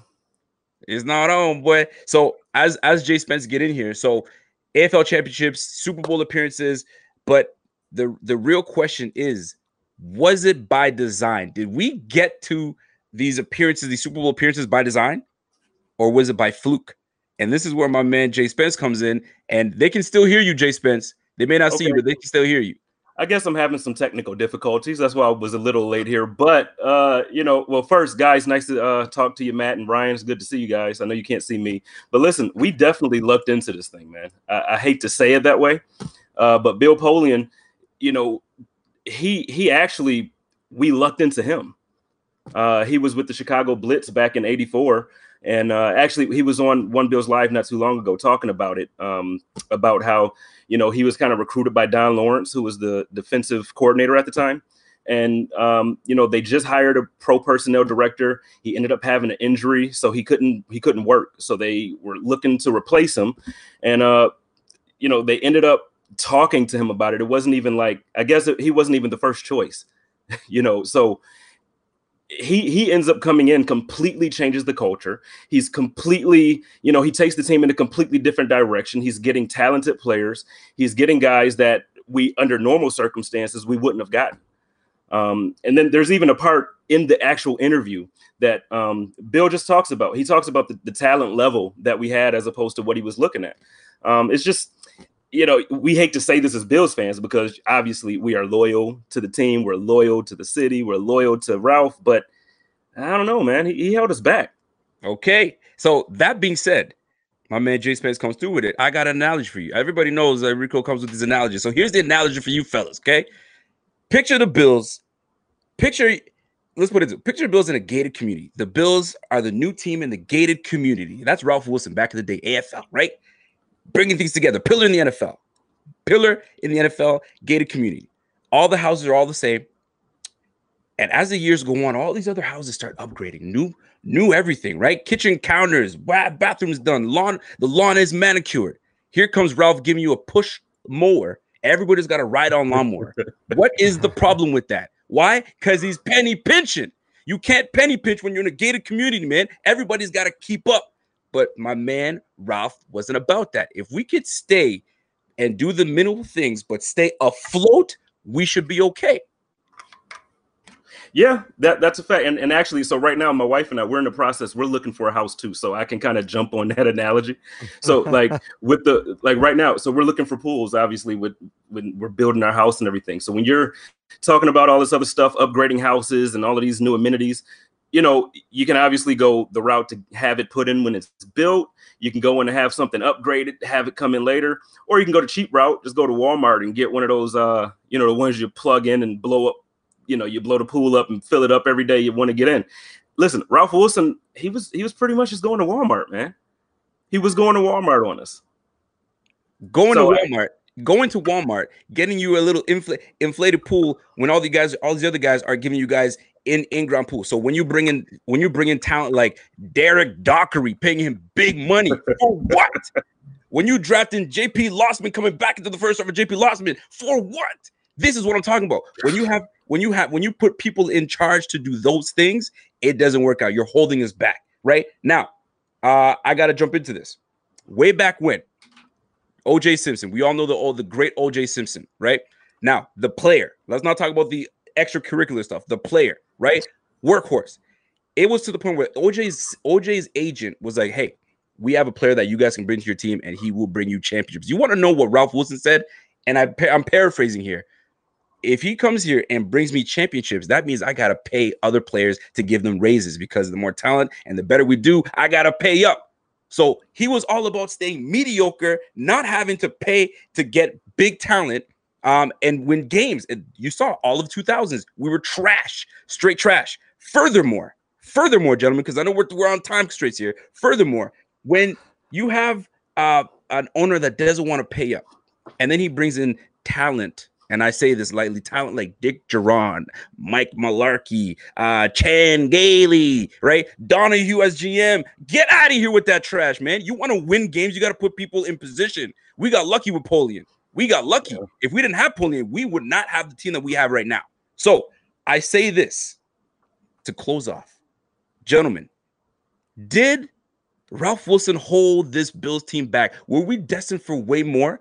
Was he just was he just bamboozling us to bring us guys like Terrell Owens? You know what I mean? To make it a bit of a flash to bring in this the butts in the seats? Or was this guy the right guy for the job and he kept us in Buffalo? What do you guys think? You know, it's a tough. It's you. You guys both made a great case, by the way. Let me let me start there. I, I don't think he necessarily did it intentionally to hold this team back. I just think he made some bad personnel moves. Now, mind you, after Polian left, they still had John Butler. John Butler was a very talented guy. AJ Smith. And they ended up losing both of those. As then I know you mentioned Tom Donahoe, and obviously his tenure was a disaster. But he was kind of held in a high regard when they actually hired him. He was supposed to be this great talent uh, evaluator, uh, so to speak. They, they still tried to make some splashy signings. 96, they bring in a guy like Chris Spielman. I just think it kind of goes back to the fact that this team still necessarily hasn't found a successor to Jim Kelly. And in today's NFL, if you don't have a quarterback, you're not going to have a successful team year in, year out. So you, you look over time, yeah, they had Flutie, they they had Johnson, they had Drew Bledsoe for a few years, but they have never ever replaced Jim Kelly at quarterback. Just like the Dolphins haven't found a long term successor to Dan Marino, it, it, it's difficult to do. It, we we, we kind of take it for granted because you see a team like the Colts that get Peyton Manning and then they they luck into Andrew Luck, who obviously no one foresaw uh, his career unfolding the way it did, retiring early some teams just kind of luck into that, but many teams mm. have a lot of issues finding those quarterbacks that can be your franchise guy. And, you know, my hope is that Josh Allen is that guy for this fan base because they've been waiting so long. And you have Brandon Beane and Sean McDermott who have built this team up and have them right where you want them to be as long as you have that quarterback that can hold water. But going back to Ralph, I just think that after those those main Super Bowl teams, those players left, Kelly to retirement, and, and some of those other players, uh, the salary started to get to be a little bit too much based on the production. I just think they didn't do a great job of replacing them, and obviously a lot of that does fall on the personnel that that he hired, and it does fall on the the poor head coaches. So uh, that he brought in. So it, it goes, you know. So I'm kind of somewhere in the middle. I'm a little wishy washy on, on, the topic, but Talbot, I don't think need an he answer. was doing it inten- I don't think he was doing it intentionally. I'll say that. So did he But hold you it can't back? Did he hold them back I, with some of his hires? Absolutely. Okay. I'll- He I'll held it back. I think if you look at at a couple factors. First of all, I think that sometimes owners don't know where the line is in terms of their involvement. I think one thing you could say about Kim and Terry and their overall regime so far with the Bills is that they realize that they need to put football people in football positions to make football decisions. And I think that if you go back to Ralph, even before the, the the end of it, I'm talking about like you know maybe the early 2000s or late 90s. No, the, let's say that, you know 2000 2010. He was still a little bit too heavily involved, and I think that was one of the biggest problems. Sometimes you got to hire people, enable people, and let them do their job. And I think what happened is the success that they had in the 90s it allowed it gave them a sense of bravado if you will or a sense of hubris Mhm. that it was just that easy you know what i mean? Like we're gonna get we're gonna field the team. We're gonna go to a super bowl every year. We're gonna lose a super bowl every year sorry. But you know that's just gonna become Come on, the Matt. Come on, Matt. that's just going to become the norm. Like that's just like we can do that. We built it before. We'll build it again.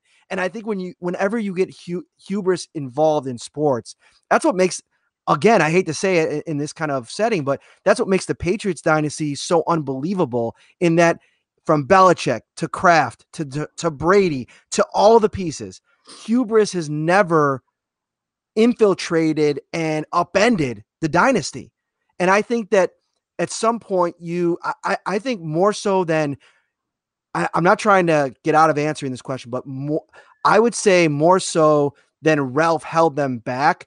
Ralph didn't adapt and allow for continued success, if that makes and sense. it, it does make sense which which lets me know that you guys feel that he held us back because when you're out of touch with adapting in this league this league is ever so changing.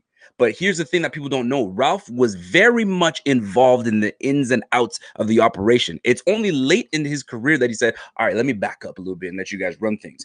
Only then we started to see some changes but ralph was too too I don't want to use the word arrogant or so, but he was too much like let me have my hands in this, and that was the problem. Like he like like my man Jay Spence said, we fell into Polian. It wasn't he was recruited or anything. It just happened that he was there and he brought us all the talent. Now, I am in love with how we are are progressing right now. I'm looking at the time. I love how we're progressing right now. Uh, I think we're doing fantastic. I, I feel that McBeane have something special going, and it's just that when I look back at all the times that I could have been proud to say I'm a Buffalo Bills fan, I was always left disappointed because I would say they'd always tell me to shut my ass up and be gone. So, well, let me tell you this Rico J. Spence, nobody's disappointed tonight. You boys brought it. Love the conversation. This was really fun. Before we get out of here, and I'm so bummed that we didn't get a chance to see Jay Spence uh, in his big debut here, but I want you to let everybody know what's coming up, Buffalo Fanatics, and where they can find you guys. Jay Spence, I'll let you take this, man. Hey man, on Twitter you can find me at Jay Spence the King. You, can find the show at the Conduct Pod. Uh, we got some good things coming up. Uh, I'm not sure what day my show will actually air every week, but last week it was on Saturday, so I'm guessing uh, this week's episode will be out this Saturday as well. And uh, Rico and I, we and also Joe uh, Miller and I have a lot of good things coming up for the rest of the year. So yeah, come follow me, man. Let's do it. Yes, sir. And uh, you guys can follow me on Twitter at real Rico underscore BF. Uh, I'm I'm all over the place, and I got my YouTube shows on Fridays. So come join your boy, and it's a good time. And yo, Batman, we gotta get to we gotta get together and bring Ryan Talbot with you. Hey, Robin, you gotta come through. My man, thanks so much for coming on, guys. Love your stuff as always. Follow these dudes; they're must follows on on Twitter. On all, listen, this is this is a new multimedia, multi social media world. They're everywhere. Find them. Thanks, guys. Appreciate it. Take care. All right, we're moving right along here. We're getting into it. I think we got what do we got? We got two big ones left here. Two big acts left to come. If you're still grinding with us, we're 80 minutes in. Looks like it shows me the stats up here on the top. Um, 66 people are watching live right now. Um, that is so awesome. Uh, thanks for coming in. And then um, it shows you the thumbs up and the thumbs down. 20 thumbs up, one thumb down. What's up with the thumbs down on this one? We're bringing people together. Right. We're unity is the big is the big um you know uh mantra that's ringing in the halls of the United States of America in the last couple weeks and I've loved every second of it and we're we're, we're just trying to show some unity tonight. Don't thumbs us down. Come on YouTube. Be better than that. Anyway, this has been awesome, man. Uh and that last conversation, it's funny we talked about it before the show. Um I'm gonna bring this guy in here. He keeps popping in. I'm gonna I'm gonna say hi to him real quick. Mookie, you're you're, you're at 935. What are you doing in here? I know. I'm I'm anxious, man. It's like my anxiety is killing me or something. All right, I'm kicking you out. 15 minutes. We'll see you. Okay, it's like speed dating. we'll see you in 15 minutes. All right. He, he's a little early. He's excited. He's excited I, I like to get it. in the I pod. like the excitement. Next up is Trainwreck Sports, the boys, the maniac, the degenerate one. They can't get in, I don't think, because I didn't email them the link. That could that could be an issue. That, Oh my gosh.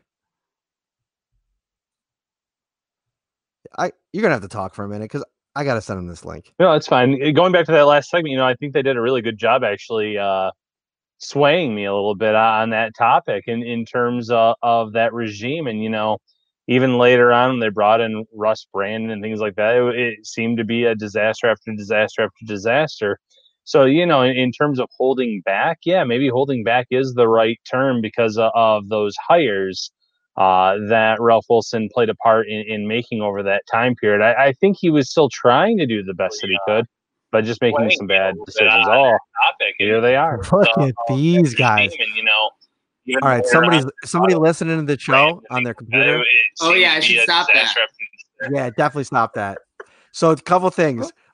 I just realized that you asked me to email this to you. I'm sorry. That's okay. We email it to you. accomplished it against all odds. We accomplished it. I got a couple points I want to make right now. Mookie, if you ever try and Matt Damon me off the Jimmy Kimmel show again, I will come for you. And that is a promise. And I just want to say I'm already one for one betting on the power hour, okay? I took the over on Tompsett. I lost that somehow. Somehow Tompsett goes under. Tell me how that happened. but I did win my prop bet on the Rockpile report to be broadcasting from a military bunker. So that's huge. That's huge. Can't hear anything, Al? Can you hear me? Nothing. Take your headphones out. Take your headphones out. All right. So, first of all, intro Trainwreck Sports, Degenerate Al, Maniac are in the house. Uh, Trainwreck tonight, the Wrecking Crew. Uh, they got the they got podcast galore over on the network. Follow them. Are you rocking the JA Buffalo Braves? Oh my jersey? gosh, it's the hottest item in Buffalo right now. Besides social justice, moving on, great jersey. I'm loving it. I can't wait for sports jersey Saturday. I had to jump the gun. Nice. Can you hear us now? Oh, no. Gosh. Can you read lips? Eh, no. D- did you not permit it like audio? Did you not give BeLive the permissions? You got to believe in BeLive, Al. Okay, hit us. We're, we're running up against it here. People What- are loving the stash too. They're loving the stash. Yeah, I, I like the stash. We can just look at that. My goodness. So, all right. So, hit us with the with your topic. Let's let's. Well, what we're bringing to the table is, and we want to bring this to the table. I mean, we could talk about, oh, is Trent Murphy finally going to have his full breakout year as a Buffalo Bill? Or we could talk about who's going to be the fourth wide receiver. Oh, all these topics that have been dug into the ground. No, we're coming to you, folks, and we are going to give you. There, is, we got sources, okay? Frank and Cheektowaga, one of the good ones. But moving on, we have sources within the government. No more stimulus check on the way, folks. So what's it about? It's about getting you that that free money. Okay, so let's go. Let's go. Let's get that. We're gonna start. Al just left. That's what it, that just that just sums up our. Um. Yes. Give me get me try box right there. Shout out to the New York Up uh, intern for doing that. We're gonna start off on the first topic. Okay. Gonna start off on the first topic. We got six wagering topics that we want to help you, Joe Q Public, out with tonight. Okay. We've got Jets Bills week one. Now I know what you're saying, Maniac. I already see this at my book. I can bet it, and I gotta hit it right now. So right now the Bills are minus six and a half to over under 40 and a half. Now somehow the NFL schedulers have just been sleeping, guys, because is this the third time in four years where we're playing the Jets to start the season? I know. Every year, I feel Mm. like it's. uh Last year was in um Meadowlands, though. That's fair. That's fair. They, they've at least changed up the venue. They, they probably thought they were very clever by doing that. But here's what I'm saying. It's hard not to do this, but I got to do the Joe B. Bills home opener pick. If you remember, the Bills were actually minus six and a half at last year's home opener against the Cincinnati Bengals. And what happened? A three point victory for the Bills. Well, they didn't cover, plain and simple, which is the most important thing. So I'm actually going to le- recommend, I know that Bill, all the Bills fans are going to hate me, Jets minus or plus six and a half opening day against the Bills. Now I know what you're saying, Maniac. You're the worst. We got that. It's okay. I'm predicting a Buffalo 2014 victory on opening day. So they're not going to cover, but they're going to win. And we're all going to go home happy. And we're going to be more than delighted taking our money and that 1 0 home record home, boys. So you're gonna tell you're telling me that game one out of the gates, that the Bills offense against the Jets only puts up 20 points. The. Jets have a good defense. If Mosley's healthy, I Jamal know, Adams, I know. that. That's a divisional game. They, things tend to go sideways in games against the Jets. So here's my take: is that they tend to trend defensive games. I mean, you look at 2017, you look at 2019. Both of those games were under 40 and a half points. So I am definitely pushing the under 40 and a half in this game, week one. Um, also, let me ask you this too. Um, do you have like a heavyweight championship of the world? Like, I feel like the No, U.S. no. title is like, isn't that like a secondary I don't mess title? with that because it's not it's not about where the muscles are, and you see I have plenty to go around. It's about where the heart is, and that's in the U.S. of A. Let's go, folks. Al, can you hear Can- us? Are you in? Are you Can you alive? hear? I can hear you guys. Can you hear me? Yeah, you're in. Yes. Let's go. All right, Al, Let's go. Al, You- lightning you got pick. eight minutes. Al, Get popping. lightning pick. Jets. I just talked Jets Bills week one. Give your picks for both and why you got 30 seconds.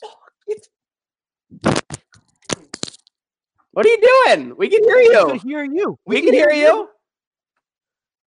When you threw it, before you threw them, we can hear you. Wow, this is Well, that's not good. Well, right in the middle of our show. I mean, is there? Can honestly though, if you're a first time viewer to Trainwreck Sports, I mean, are you not more curious about what Al has to say? This guy has been on your screen twice, and you haven't heard from him. You haven't heard from him. It's a mystery. What this guy's who grows about. a stash like that? Okay, let me ask you Yes. this. Let's streamline this. Let's just Al, you stay right there. Just smile. Just smile. Maniac, give us your number one lock. Bet of the Bills bet of the year. Well, here's the thing. Is- I want to save our people value. It's about a free money frenzy, okay? It's not about, you know, betting every game and winning as much as possible, okay? So with that said, the Bills to make the playoffs right now are minus 185. Okay? As a just wild card or divisional game. The Bills to win eight and a half games or more is minus 175. So, gentlemen, there's a little bit of value. Woo! Value. Smooth it in right there. Value to be had. Why would you bet the Bills to make the playoffs when you could bet the Bills to just win over eight and a half games? This is my thing. This is my biggest thing. I don't want you to lose the value. Go out and bet the Bills over eight and a half wins instead of betting the tempting thing to do as a fan, which is betting the Bills to make the playoffs. Because are they going to make the playoffs at eight and eight? Most likely not, but they might miss the playoffs at nine and seven. And it's so facto, there is the value town I take you to. Value has everything you need. But um bump 50. So the thing about that jingle is everybody in Western New York that grew up here knows it. Nobody likes it. Oh no. That's the thing. But you just saying that like you loved it. And so I oh, appreciate Oh well, that. believe me, I you know, growing up, I, I've specialized in making it seem like I love things that are just atrocious. But with that said, I got to shout out Talking Buffalo podcast. Degenerate Al just went B Rabbit with the bright lights on. That's hilarious. That's a great reference. Speaking of movie references, joining the stream on BeLive was like in Star Wars, or sorry, Star Trek Into Darkness when they uh jump from ship to ship in the middle of space. I was like, I was going through the logins, then I got the authentication, and we're in. Yeah. So I, I have a question for you in, in Rip- terms rip of away. a lock. According to DraftKings, Josh Allen, his over under for passing touchdowns this year is 21.5. Isn't that an easy over considering he threw 20 touchdowns last year and that was before the addition of Stefon Diggs? It seems like it is, and I've and I've seen a lot of Josh Allen MVP discussion. And honestly, I believe he has all the tools to do it. I believe he has the repertoire to do it now with Diggs, Beasley, Brown, of course, the running backs as well. Knox, if he develops in the second year, like a lot of people are expecting him to. Here's the thing, though. I feel like Daboll and McDermott always tend to lean a little bit conservative with the lead. That's my biggest concern in all of it.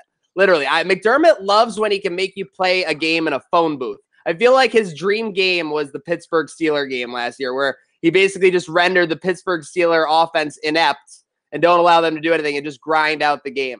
So just looking back on it, obviously that does seem like an easy over. Oh my gosh, is this B Rabbit at the end of the movie? Guys, we hear I don't, I don't. Yes, I can hear you guys. It, it, it- every 15 seconds. All right, don't move. out. Don't move. Don't move. All right, so Al, what do you got? Josh Allen MVP odds 35 to 1. Thoughts? Oh, I got some serious thoughts, and I'm moving very slowly. So You're good. You're good. All right, here we go. So I was looking at these odds. To be in the same comparison, you got Big Ben 40 to 1, Matty Ice 30 to 1. But my favorite one, looking at this, Joe Burrow has better odds than Josh Allen to win MVP. 30 to 1. Baker Mayfield 30 to 1. Both those quarterbacks have better odds than Josh Allen.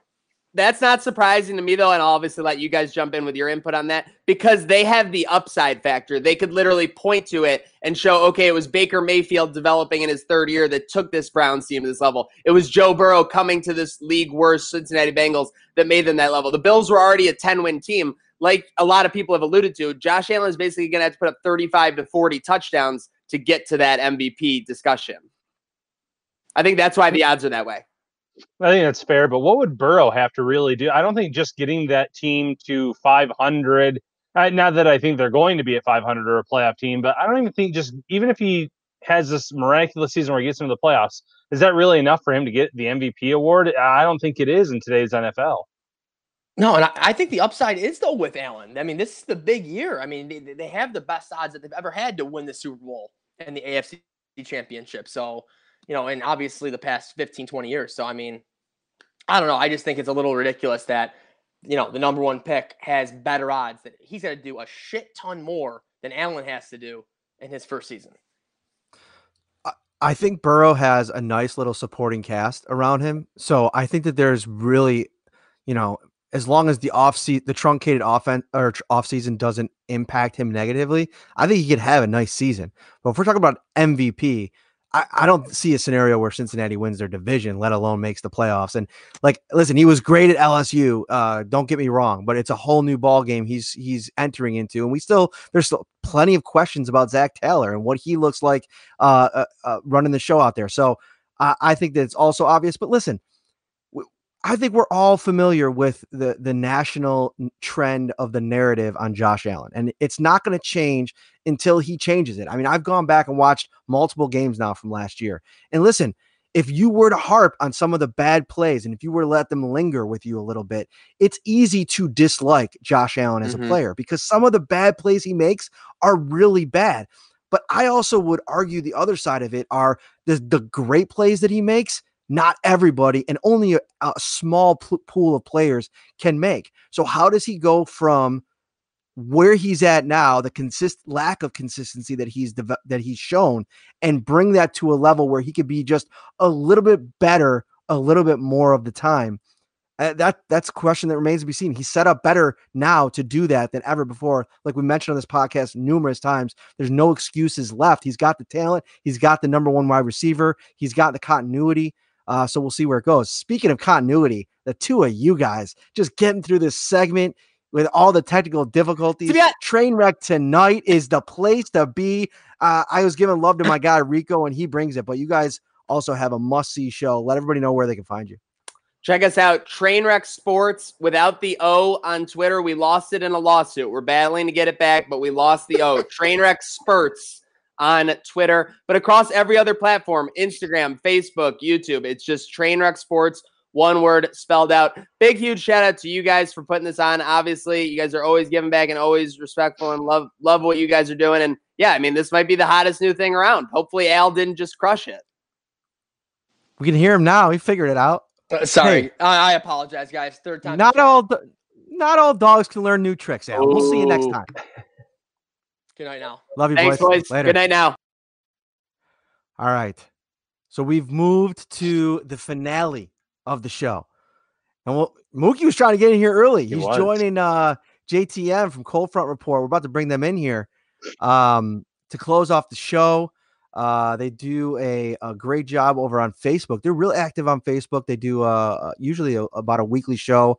Uh, I've been on Clayton's podcast a couple times. He's also on um, their network, and uh, they just do uh, some fun stuff. Another uh, fan blog that's that's really uh, created a nice little niche for themselves in the market. And uh, my man right here, JTM, in the building. Yo, what's up? What's up? What's up? What's hey. up, my man? We'll, we'll, get Mookie in here in a second. I just gave the big introduction. Uh, we're getting late here, so I don't want to waste any of your time. Let's dive into this thing bring your topic and then we'll we'll start to discuss and we'll add Mookie when he gets in here. Yeah, man. Uh, I mean, tonight we we we really talk about the sticking point. Like this is something anybody's really talking about. Who gets the short end of the stick when it comes to the one football? We got a lot of talent in that receiving room now. A lot of talent. Somebody gonna come up a little short. We trying to figure out who it is gonna be. So let's start off with I th- I really like this question, and I think we could go a couple areas with it. But let me ask you this first, um, Jeremy. Where do you think? Who do you think? Because John John Brown and Cole Beasley were the two um, top targeted players on this team last year. Who do you think has to take a step back in terms of targets, if you will, with the addition of Stefon Diggs? Let's start there. What's up, Mookie? Hey, what's good? I think as far as targets, I mean, when you look at the targets, John Brown had 115, Cole Beasley had 106. I think in the, in the amount of targets, I think it's going to have to be John Brown. Mm-hmm. I think it's going to be Brown. Okay, I, I think that's fair. You know, and maybe this is a generic answer. I think it's gonna be a week by week kind of scenario. I don't think. I, think when all is said and done, yeah, both of those guys, Beasley and Brown, might have fewer targets when when all is said and done because you have Diggs, you have Knox possibly uh, emerging in year two as well. But I just think it's going to be a week by week thing. There might be a game where Diggs goes off and he has 150, 160 yards. And then there's going to be a game where, where they're going to be targeting Beasley in the slot because of some kind of mismatch that they see. So, you, you know, when all is said and done, I think those top two receivers from last year could definitely see their targets go down a bit. But at the same time, Brown coming off a career year could also have a, another kind of career year because of the attention that Diggs is going to bring with the, uh, the opposing cornerback one and the safety help. So it's really going to be interesting. And, and it's such a great question because last year there were limited options, I felt, for Josh Allen. But this year there's so many. When you when you think about these players coming into year two, the addition of Stefon Diggs and obviously Brown and Beasley. No, most definitely. Mookie, Mookie, get in here, man. What do you think? Um, I mean, when you know when you look at okay, you bringing in smoke, you bringing in sauce last year. Um, both of those guys put up career numbers. Like you look at Beasley, his best season since what 2006, and uh, Smokes Brown, uh, his best year in targets and catches since what 2015. So now you bring in a number one guy. So do their um, numbers decrease? Do their targets decrease because you're bringing in a true number one? Um, when I really thought about it, and then you know, me and Jeremy was talking about it, uh, you know, earlier. Josh Allen threw for over 400 and you know 60 attempts last year. You know, 20 less than Patrick Mahomes. So I'm going to go out on them. I'm going to say Josh Allen's going to go over 500 in passing attempts next year. And I think everybody has a good shot on targets being up. I think Beasley has a good time, a, good chance of having 100 targets as well as Smoke. And I, I'm quite sure they're going to definitely target Diggs. So I think that you know there's room for everybody to eat. It's just all about is uh, the offensive coordinator is he going to you know cook the food right? Is he going is he going to lay the is he going to lay the table that where everybody can eat and you know see Josh Allen's efficiency goes up. That's what this is more or less about. Efficiency. You know, I mean, if we can complete, you know, anywhere between 60, 63 to 64 completion percentage next year, you know, than opposed to, you know, what Jeremy was saying earlier, 58%, I think that he has a good shot and everybody has a good chance on getting their targets. Yeah, no, I mean, and thinking about like going back to Ryan's initial question um, about the targets, I think John Brown's targets are going to scale back from 115. I don't think we're going to see that number again, but I mm. think his yards per catch, which I think we all expect to be a little bit higher, and his YAC yards are going to go up with the addition of Stefon Diggs. But if you ask me who's going to get the short end of the stick, out of all this, out of everybody's receiving corps, Gabriel Davis, Isaiah Hodgins, all these young guys are included as well. I think it's going to be Stefon Diggs. And the reason I say that is because the, the lack of, of off season and not only a lack of all season, but the lack of creativity that I've seen from Brian Daboll through his entire offensive coordinator career. I don't think that he has the creativity to move his pieces around to create mismatches because I simply have not seen that yet. Mm. You know, one thing I'm really interested to watch this year, and going off of your point and what Mookie said a little earlier, is where is the development going to be at for Brian Daboll? Because, you know, in the moment eh, of the season, especially early on in the season, I liked a lot of things that I saw and the way that he called a lot of games in the moment, watching the games live. Going back and watching the games, I really think that they relied too much on the run and they were a little bit too safe.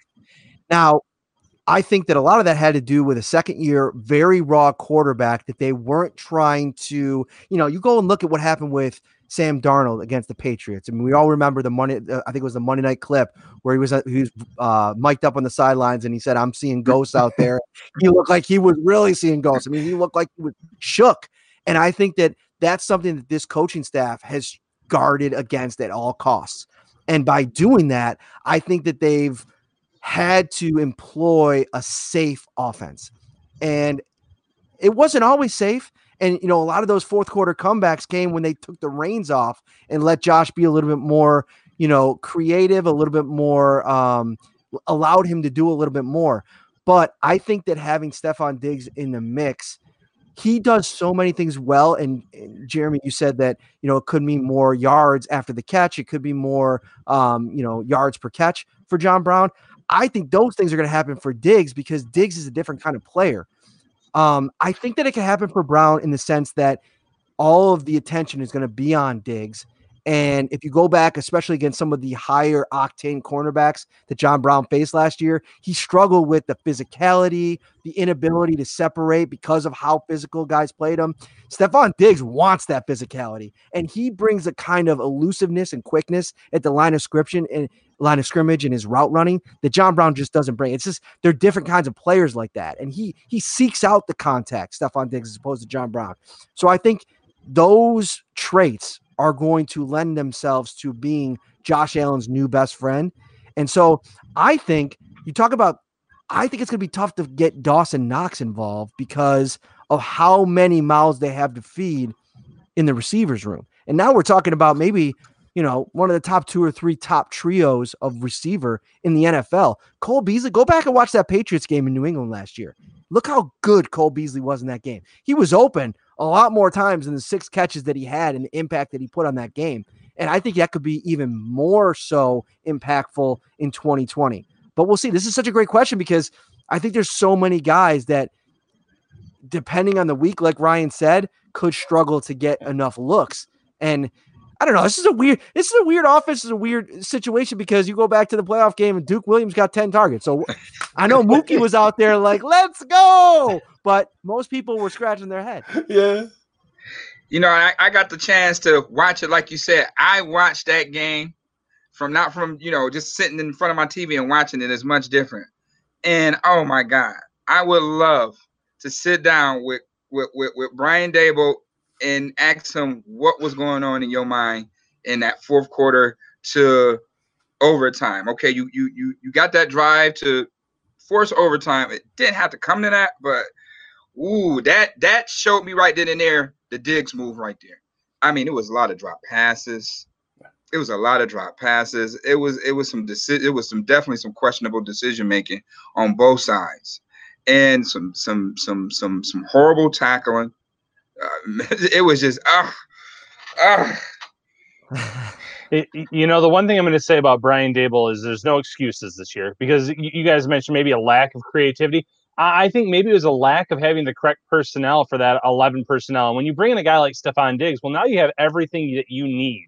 So there's no excuses this year. But maybe last year it wasn't a lack of creativity. It's just we have Brown, we have Beasley, but we're missing that other piece, that other guy that can really unlock this offense. Now, if Diggs, for whatever reason, is not that piece, then that falls solely on Daboll's shoulders, and, and I could see that uh, ending poorly for him this season. So uh, I, I, think that's one of the most interesting angles going into this year. Is now that there's the talent around Josh Allen, uh, can Daboll take that next step for this offense? And, and in terms of the going back to the original question, the targets.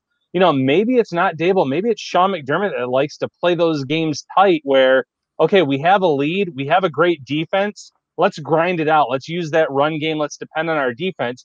But hopefully, year three of Josh Allen, that's when when the training wheels, so to speak, come off of this offense altogether. Yeah, you know what, and I I I love that point about uh, Sean McDermott, and I, have always compared Sean McDermott's style to Marty Schottenheimer, Marty ball. So I call him McDermott ball now. You know, run the ball, play tough football, leave, the game in defensive hand. But I'm also going to go back to Matt's point about Dawson Knox. See, I think Dawson Knox is going to be the one out of all these all these guys that are currently on this roster that's going to benefit the most from Stefon Diggs. I almost feel like it's going to be him in a restaurant taking a little entree off everybody else's plate. And I can see this guy actually I can see Dawson Knox getting 60 receptions this year. I think they I, th- I think that's what they envision. I think that that's what they thought, believed when they when they drafted him. Um, I just the one hesitation I have with Dawson and going all in were the drops last year, and where does does this hit a, a, a, point in this season if he continues to struggle with that part of his game where they don't turn over tight end one duties to Tyler Kroft, who's still on the roster and has the experience, and let your wide receivers go out there and make plays. So I'm very bullish on Dawson Knox. I, I, let me state that. but I, at the same time, I I also am um, aware of how tough it can be to kind of eliminate those mistakes from your game. And it's a type of situation like you go back and watch some of those drops. Like I remember early on, I, I think it was the Giants game. I can't remember the Giants in Cincinnati, but he had one right over the middle that he just put on the deck. And those are the times of plays that subconsciously or consciously lose the faith of your quarterback. And to Josh's credit and Dawson's credit, they got it back over the course of the season. You go back to that Patriots game and when they made that connection, when the Bills offense was flatlining and they needed a big play, and right before halftime, he throws what at first we thought was a touchdown pass ended up being it down at the one yard line but that was one of the plays of the season. Mm-hmm. And, and that was one of you know that kept them in that game and they went up in the in the second half and and had new england in place late in the third quarter that maybe the bills could threaten to win that game. So dawson knox needs to take those positive experiences and transfer them over to his second year and eliminate some of those mistakes. I believe he can but if he doesn't that's the kind of situation I'm referring to more so in that I think that you have so many more options that Josh Allen didn't have before. And so I think that's where it can be different. Yeah, I actually remember the drop exactly what you're talking about. I think it was the Giants game. He turned his head upfield to look towards the end zone. I think he was trying to figure out the, the best route to get past those defenders, and he turned his head too soon and dropped it. You're right; it was right on the money. Um, so you know, w- with Knox himself, if, if he can get the catches under control, yes, the the sky is the limit because most linebackers can't keep up with him. Most defensive backs, he can kind of stiff arm into the ground. So the, the talent's there. There's no doubt about that. But it, you know, he, you're right. He has to earn that trust throughout the season with his hands. Yeah, and I mean twenty percent. That's what he had. Twenty percent was his drop percentage last year. That's astounding for NFL player. But as a rookie, I, I, think I see him benefiting. And one guy I compare him to, I compare him to is Julius Thomas inside the Broncos offense with Decker and Demaryius Thomas when Peyton Manning got there. And this is why I have so much trust in this. Julius Thomas was a mismatch nightmare because you had so many people around him that were talented players. Now after Denver, yeah, I don't even know if he's still in the league, but right now he got a lot of pieces around him. Boys, you brought it tonight, man. I loved it. I love the topic. This was a fun conversation. Let them both let everybody know, both you guys, where they can find you, what you got cooking. Uh, and uh, hopefully we'll do this again soon. Mook, you got you want to go first, Mook? Uh, yeah, and furthermore, I don't think Coach McDermott uh basically wants the tight games. He said basically he would love the idea of eating, drinking a Gatorade, eating an orange at the end of the game. So, I, I, and with that that twenty four to that twenty to fourteen against the Jets, we got to score more than 20 points. I don't care if it's a pandemic or not. It's going to be an epidemic if we don't score more than 20 points. but uh, hey, y'all can check me out on Waffle Sports 1080 Sports QTV. That's on Facebook, Twitter, and Instagram. Hey, Matt, Ryan, I appreciate you guys having me on the show, man. Hey, you guys can catch me at JTMCFR on Twitter and on Instagram. You can catch us on the Cold Front Report right here on YouTube under the uh, hash, uh, on tag Cold Front Report on Instagram, Facebook, and Twitter. Instagram is actually Cold Front Report underscore Bills News. Cold Front Report is already gone. I don't know who took it, but it was gone. But once again, thanks for uh, Matt and Ryan, NY up always having us. You guys do a great job. We appreciate this. Was epic. Yes, sir. Indeed. Thanks so much. We're at the end of the road. Have a great night, guys. We'll talk to you soon. Speed dating. that was awesome. Um, so that's gonna do it. Where uh, I was planning on having a little uh, wrap up session, but every segment was was was packed with information, and I think everybody um, can check this out on all the podcast networks. If you're watching on YouTube, I mean, we stayed over 50 for this whole show, so you guys are awesome out there. I really appreciate you. Uh, so uh, for Ryan Talbot, I am Matt Parrino. Uh, shout the Buffalo Bills podcast, and we will be uh, back next week with another live show on Wednesday. Have a great night.